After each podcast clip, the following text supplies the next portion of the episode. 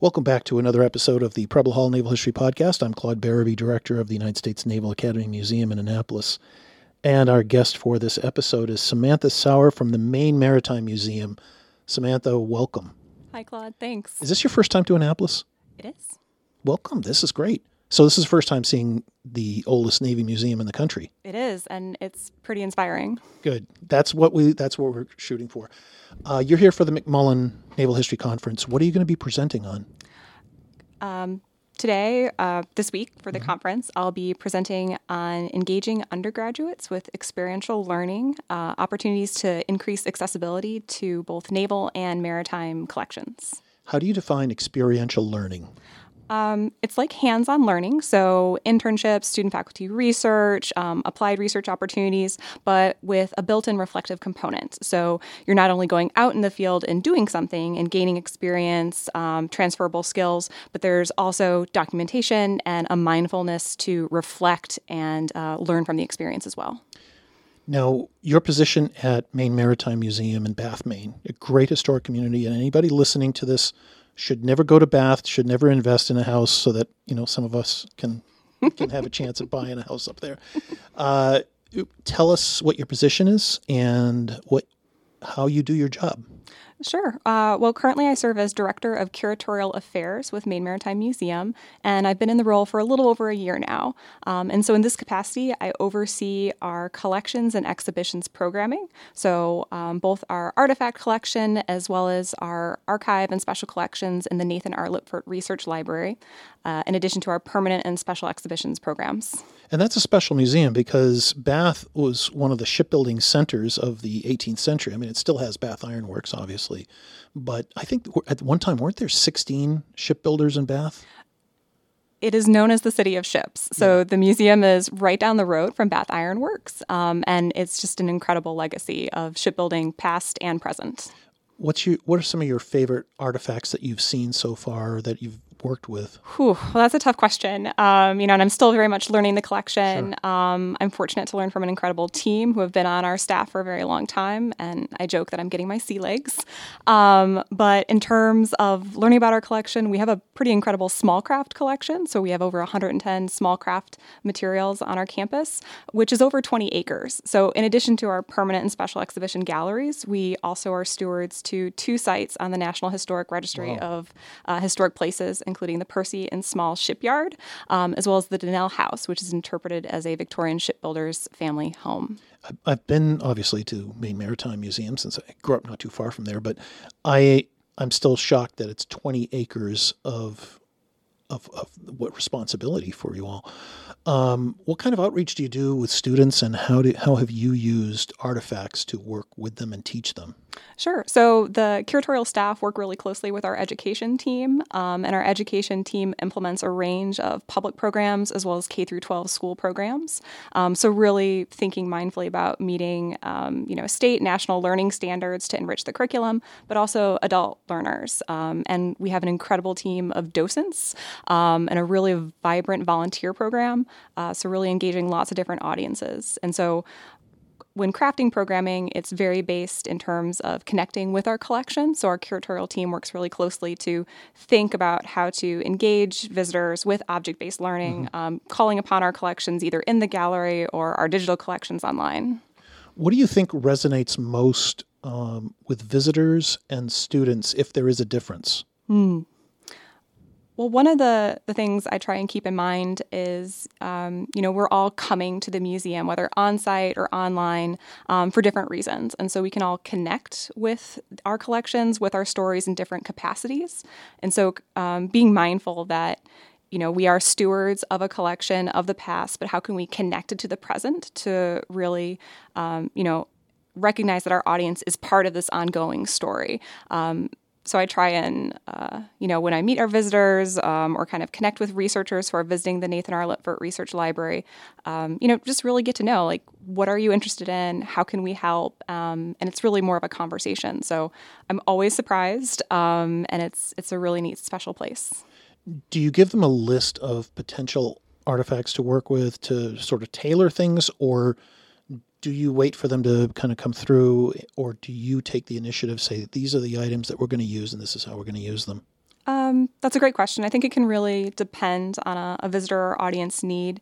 Um, so, for example, one recent collaboration that our curatorial staff uh, did with our education staff uh, was we worked with undergraduate students at the Maine College of um, uh, Art and Design, um, so MECA And uh, with that collaboration, um, was a first year class, um, so there were a lot of different curricular objectives with the class in terms of engaging students with um, how to do research, how to access primary sources, and the focus at the Maine College of Art and Design is very focused on practicing art. So, thinking about how, as potential practicing artists, um, students could learn from an informal learning environment like a museum or art gallery, and how to call upon the collection and really tease out the different stories and think about their own potential artwork that they mm-hmm. would create and then also display.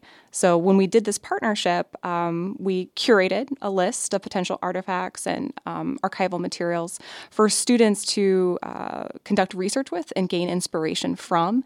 And then they could really dive in and tease out different stories and make their own personal connections from this um, shortened list. Um, our collection includes over 20,000 artifacts and millions of archival materials. So um, it helped to kind of have a short list with, with that particular collaboration.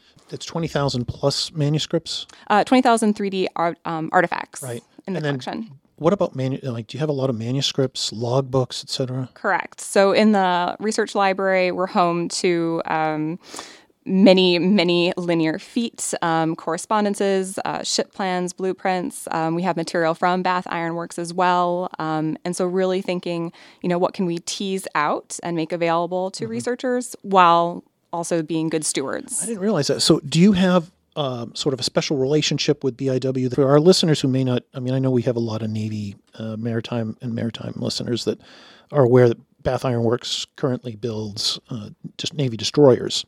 You know, it, it's built frigates, et cetera, in the past, but so we have a fantastic relationship with okay. the IW. Um, they're right down or right up the road, yeah. I guess, depending on what direction you're coming from. Um, so they're fantastic community partners and neighbors. Right. And one of our permanent exhibitions is actually just focused specifically on telling the Bath Ironworks story. And many of our volunteers and docents are um, either closely affiliated with BIW today mm-hmm. or they're retired from the institution. So we're really fortunate to continue to learn from them and help not only preserve but engage um, visitors with BIW story on site, but also online. I know, unfortunately, we don't have enough uh, folks here for docents. We have volunteers at the front desk who, and the ship model shop, incredibly helpful. They they know the collection, uh, but we don't usually give tours unless it's a special purpose. Uh, especially because we've got such a high volume of classes coming in from the Naval Academy, we're direct teaching museum. How do you go about working with the docents to ensure that they get uh, the proper training. I mean, again, these are people, these are the frontline people. They engage with the public every day. They devote an incredible number of hours to helping a museum or, or whatever. How do you work with them? Sure. Well, we're really fortunate on our team at Maine Maritime Museum to have a dedicated full time volunteer program manager who is incredible. And so she's part of our education team, and she's really not only a recruiter, but also a point of contact to helping facilitate communication between volunteers, docents, and our professional staff. Um, we have about 250 volunteers um, as part of our, our museum campus. Um, some are seasonal, some are year round. And so, um, depending on a department or area of interest, we have different dedicated staff in each department who are point persons um, to help facilitate either volunteer onboarding and training. Um, so, for example, in the curatorial department, we have volunteers who help um, with collections inventory with our 3D artifact collection. Um, they help with various research requests or helping facilitate um, you know, digitizing or creating finding aids to our research library, and um, they are incredible. So they're just a fantastic team to work with and learn from. Some of our volunteers have been involved with the institution for decades. Wow. That's another thing that struck me the last time I was up at Maine Maritime Museum, and especially now as, as director of the Naval Academy Museum. We only have nine people here, and we were at five people, I think, when I came in uh, 11 years ago. Mm. And this is for a 40,000 square foot facility, four levels, four decks. Um, I was struck by how many are with the Maine Maritime Museum. I mean, it's it's what forty or fifty people plus all all the volunteers.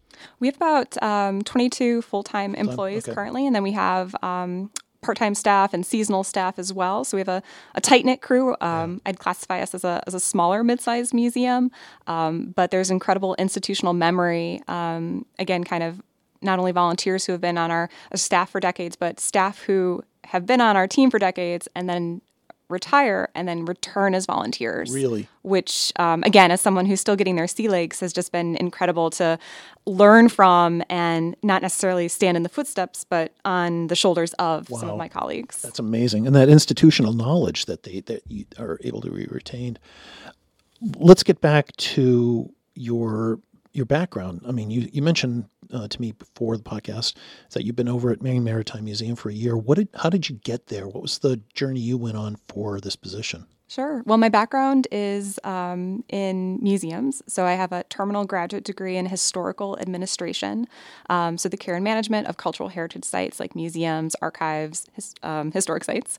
Um, and I earned that from Eastern Illinois University. I was always interested in stories and connecting people with topics um, but also getting them excited about uh, topics. So, as an undergrad, I studied history and film studies, right? Mm. Um, both different platforms to tell and share stories and different ways to engage audiences. Um, so, I grew up um, working in different libraries and archives, fortunate to have different internship experiences. Um, right out of graduate school, I uh, did a one year position at the Illinois State Museum as a museum educator. Mm-hmm. So, really working across different departments and seeing well, how do we not only preserve different types of collections, but also, um, you know, engage others with that content? Um, yeah, and then from there, I worked at a hands on science center in Little Rock, Arkansas for a few years. Uh, not long enough to develop a proper Arkansan drawl. um, but it was incredible because it's the oldest museum, it's the Museum of Discovery, um, the oldest museum in the state of Arkansas. And so there's a cultural heritage collection. But in 2012, 2013, they shifted their mission to focus on um, science, technology, technology, engineering, and math. So really thinking about that interdisciplinary connection. And it was fantastic because not only did I get to continue to learn, which is really important to me as a lifelong learner, but I got to go on the road and um, engage audiences, underserved populations, mm-hmm. K through 12 students. Um, with this content and help connect folks with the, the museum story. That must so coming from Chicago, one of the high, uh, largest urban areas in the United States, to Little Rock, which had served a lot of rural folks. That must have really helped when you came over to or went over to Maine Maritime Museum because Maine is a little bit of both. I mean, it has you know Portland, which is a pretty large urban area, but then it's got a it's it's very rural. People don't realize. Yeah. Yeah, um, we. I, I, try not to compare Arkansas and Maine too often together um, as, as, contrasting locations. Um, Yeah, but um, in between Arkansas and Maine, um, I worked at a private liberal arts college in Illinois for just under seven years, um, leading the campus museum and archive and teaching in the history department. So, working with a completely different audience, working with completely different mm-hmm. content. And I loved um, the opportunity to kind of balance that stewardship and storytelling. Um, but after, you know, almost seven years, we were ready for a chance to see more of the country, um, dive into a different topic, mm-hmm. and uh, it was a great professional growth opportunity. One of my favorite naval artifacts is is actually in Chicago at the Museum of. I keep, keep messing up the name of it. It's Museum of Science and Industry. Mm-hmm. MSI. Is the U uh, the U five hundred oh five captured by Captain Dan Gallery during World War II? Pretty big artifact. That's a big. that's a, that's what we call a, ma- a macro artifact. Mm-hmm, mm-hmm. Uh, but it's it's wonderful what they've been able to do is have this German U boat in there inside uh, perfectly preserved, restored, and uh, it's just a, a magnificent to, to, walk through there. Samantha, uh, again, getting back to the presentation, I would really like to get into the nuts and bolts of that uh, about experiential learning and how you are all experiencing it. Forgive me, uh, at Maine Maritime Museum. Sure. Um, well, can I share a case study from Please. when I was at the college beforehand? Absolutely. Because it's really helped kind of influence my current thinking. Um, although I wear the hat of director of curatorial affairs, I really identify as an educator and public mm-hmm. historian. And so, you know, not only being a steward of our collection, but thinking about, you know, that engagement aspect of it. So, um, at Illinois College, which is a private four year institution, it's the oldest school in Illinois, um, founded in 1829. Wow. Um, so for a hot minute in the 19th century, it was bigger than Chicago for a very hot minute. Um, and so I was the first person to, to lead both the campus museum and the campus archives. And so one of the special collections at Illinois College um, are the papers of the late former U.S. Congressman Paul Findley. Mm-hmm. um, who represented the 20th District of Illinois um, from 19, uh, 1961 to 1983.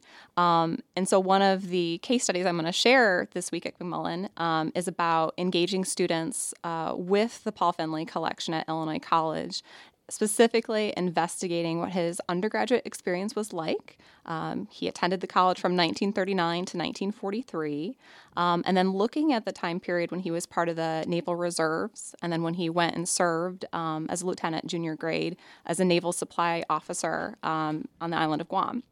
So, really looking at how did this time period as a young adult, as an emerging um, professional, um, you know, in his early 20s, how did this time period, specifically in his service during World War II, influence him later in life as a U.S. congressman, where, you know, he went on to advocate for um, agriculture sales, not only nationally, but internationally for famine prevention, increased diplomatic relations in the Middle East, um, but also was a lead author with the War Powers Act in 1973.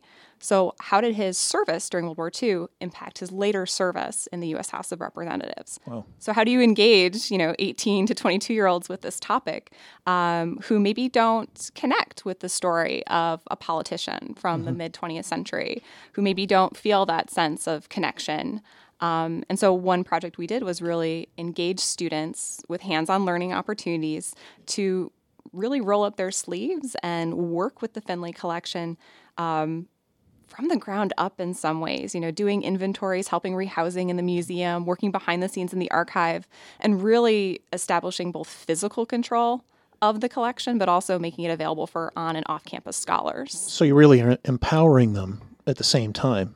Right. Um, as a small liberal arts college, thinking mindfully about the students as emerging experts and active stakeholders. So, how can the museum and archive really um, help implement the you know the, the strategic purpose of the the parent institution with empowering the students to become leaders um, with those transferable skills. So that experience and working directly with students and engaging the public with collections has meaningfully influenced my work now at Maine Maritime Museum and thinking about um, not only permanent and special exhibitions, but really supporting our education team, our volunteers, and so um, it's it's been really exciting. Wow. What kind of materials are in the Findley collection?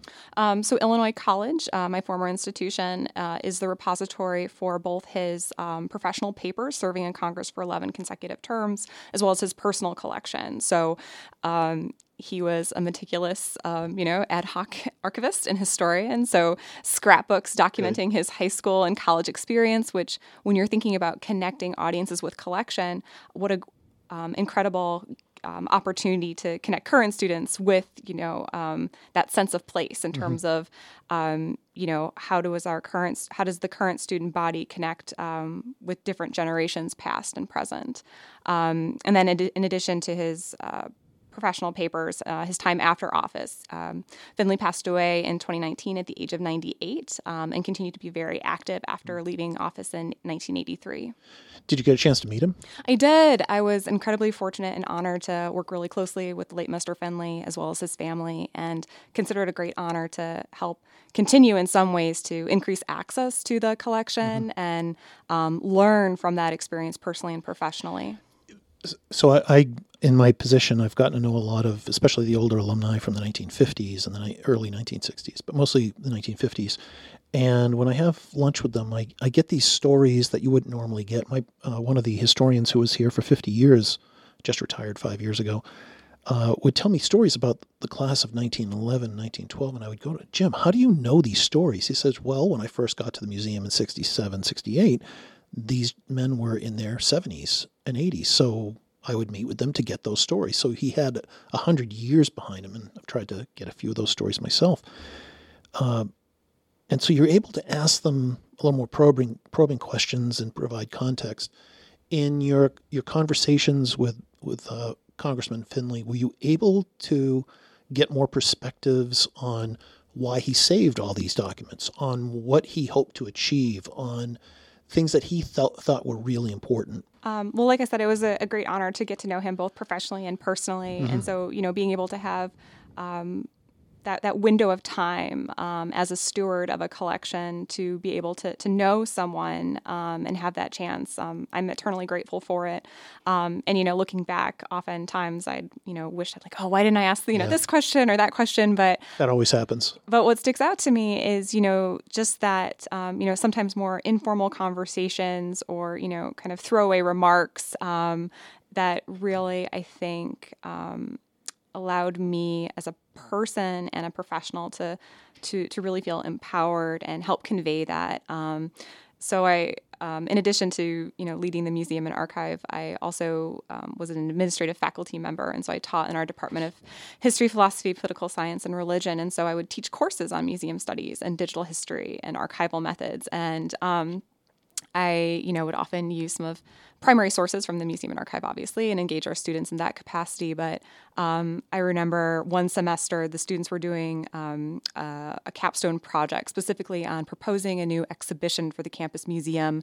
You know, they curated a list. They talked about how they would engage different audiences, and it you know really invited students to to think about primary sources in a different way. And um, I had mentioned to the late Mr. Findley at the time that oh well you know in a couple weeks we're going to have finals and the students are going to implement their projects and I can I can tell you how it goes. And he's like, well, let me know what I can do to help um, and when you'd like me to be there. And I mentioned that to the students, and they were like, wait, what? um, he's, he's, is he gonna is he gonna grade the papers? Is he gonna be there what while we're doing idea. our final presentation? yeah, there's no intimidation factor um, there. Yeah, so you know, um, but I think it just spoke to how um, they again that idea of being active stakeholders, students as stakeholders, those emerging professionals to have those transferable skills and realize that you know this is a really unique opportunity, um, and they're in a, a, special place to help not only tell stories but um, you know help create connections. Um, and so that was really exciting. And yeah. Um, again, being able to um, transfer that experience in my in my role at with the team at Maine Maritime Museum and thinking um, not only about what collections we have, but what collections don't we have in terms of addressing either gaps in our mm-hmm. collection, mm-hmm. um, thinking about how we can grow through our collections development plan to tell more inclusive stories um, and engage different audiences um, whose stories maybe have been, um, you know, historically repressed or marginalized. Mm-hmm. And so I think, you know, that's important critical work happening everywhere. Um, but how can we do that um, and continue to do it well? And that, that's one of the things that we, we look for here because we don't take everything that, that's offered to us. And I'm sure you you all have a some sort of collections process as well to determine mm-hmm. whether it's a right fit for you. Uh, what would you if you were speaking to somebody who actually had something uh, on this podcast who's listening, what would you say are some of the things that you would love to see? Uh, you've got this collections gap. We have one. Uh, what's missing that you think really needs to be there? If you could uh, create this magic artifact or manuscript. Well, one thing I, I, try and keep in mind, both internally for our team or externally when talking with potential donors or visitors, is you know, at the end of the day, we want to find the right home for history. Um, and sometimes that's us, and that's fantastic. And sometimes, if we're offered materials as part of our formal acquisitions process, um, maybe it's not the best fit. But what we're charged with as stewards is to think about, well, what might be the right home for it? And so that's, you know, a wonderful part of the museum, archive, and library field, working very closely together. Um, you know, right now, prioritizing addressing gaps in our collection in terms of, um, you know, female um, persons of color voices, um, really thinking about looking at Maine's connection with our inland waterways, but also um, globally in terms of what our um, maritime and waterway stories are here at home, but then also that um, globalization reach, and so that impact. So that that's a balancing act, right, in terms of um, telling local and global stories, um, collecting from near and far, right, um, and then and then really balancing it out. Because when when you're talking the 1800s and shipbuilding in Bath, I mean the the workers by and large would be male. You had a very small popul- very small population of persons of color in Maine, uh, probably at, at, that point, maybe 0.1%. Um, the materials, the manuscripts might be ship cap. I've seen these ship captain letters, but um, have you found like letters from ship captains' wives or daughters that can fill that, that need? Yeah, so um, you know we're still going through the active process of making some of our archival collections more accessible and Great. really thinking about not only that preservation but the digitization and access engagement. So again, a nod to our incredible volunteer team Yeah. um, as well as you know past interns. Um, And I don't think people realize the difficulty and they say, well, di- just digitize your collection. And the cost and labor involved in something like that is just astronomical. So it's great that you have volunteers for that. Well, and um, you know that short and long term lens of um, you know creating digital content and ensuring that it's you know solid digital content for long term uh, preservation as well. Um, so our collections and library services manager is incredible and has a really good sense of you know not only what do we have, but in terms of our pipeline for ongoing projects. So there's no shortage of projects, and so our exciting challenge is to really prioritize that now in terms of so for example, one of our current special exhibitions. Um, is called Women Behind the Lens. Um, and our exhibitions coordinator curated it. It's amazing.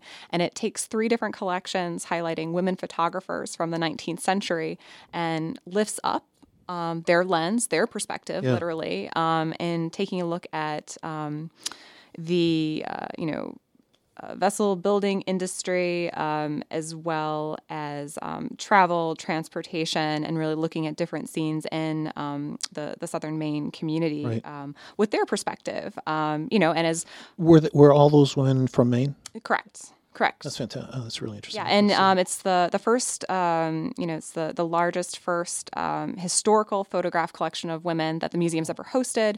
Um, in some cases, you know, these photographs have never been seen before. So the exhibition is incredible, Women Behind the Lens, um, and it how, how long is that going to be available? um, it's up through uh, mid January 2024. Um, and so the exhibition's incredible, but it's really only, you know, the surface, right? So there's so many more photographs that were not able to be featured within the exhibition. And so our, again, our exhibition coordinator had to make some tough decisions. Um, but now, behind the scenes, we have incredible volunteers who are helping not only digitize the photographs, um, some from, you know, glass slides, glass plate negatives, um, but they're also, you know, updating and adding descriptive metadata um, to describe what's what are in these images and to make them more accessible for visitors online, which is incredible. So really thinking about fantastic. no shortage of projects, but how can we prioritize the projects that we'd like to get done that lift up um, again previously underrepresented or marginalized perspectives. Yeah, we had, we were very fortunate. We had there was a uh, college student who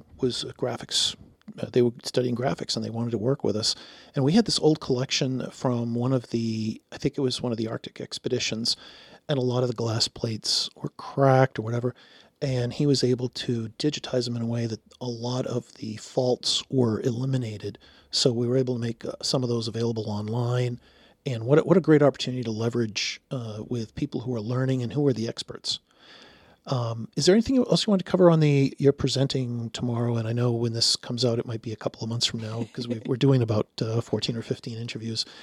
Uh, is there anything anything else with your case studies or that you'd like to really mention? Um, well, I'm presenting with a couple of incredible colleagues. Um, so, one of my colleagues from Maine Maritime Museum, Sarah Tim, our director of education, she and I are going to be collaborating on that Maine College of Art and Design project. But Sarah will also be lifting up um, a different experiential learning opportunity that our museum was involved in through a partnership with Bowdoin College, their Africana Studies program, where um, we wanted to, as an institution, explore Maine's connection to the slave trade in terms of looking at how is Maine part of this conversation um, that maybe hasn't been explored. Um, but the museum wanted to do so um, in partnership with um, stakeholders who could tell the story in a very meaningful and informed way. So partnering with faculty experts at Bowdoin College, partnering with students who, again, this idea of emerging experts, of engaged stakeholders. Um, and so partnering with this undergraduate class to really dive into these primary sources, not only do hands on research at the museum, but ultimately put together an exhibition.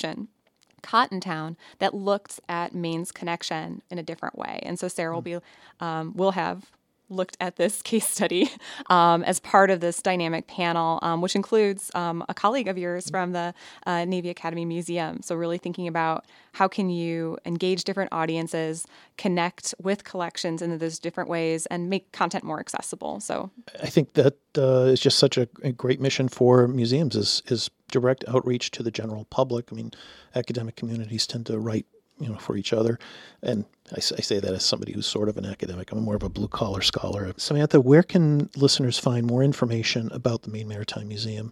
Um, our website is a great place to, to start. We're also on social media, so a great chance to look behind the scenes um, and see what we're doing in terms of not only our exhibition program, but again, um, you know, we have uh, a boat building team. Um, we're really active in the community. We're, we're very engaged in learning from our neighbors um, and really, um, you know, joining a conversation in the in Bath in Maine. Um, and so, uh, yeah, we'd love to to see our visitors. Great. Thank you very much. I appreciate you coming in. Yeah, thanks for the invitation. Thanks.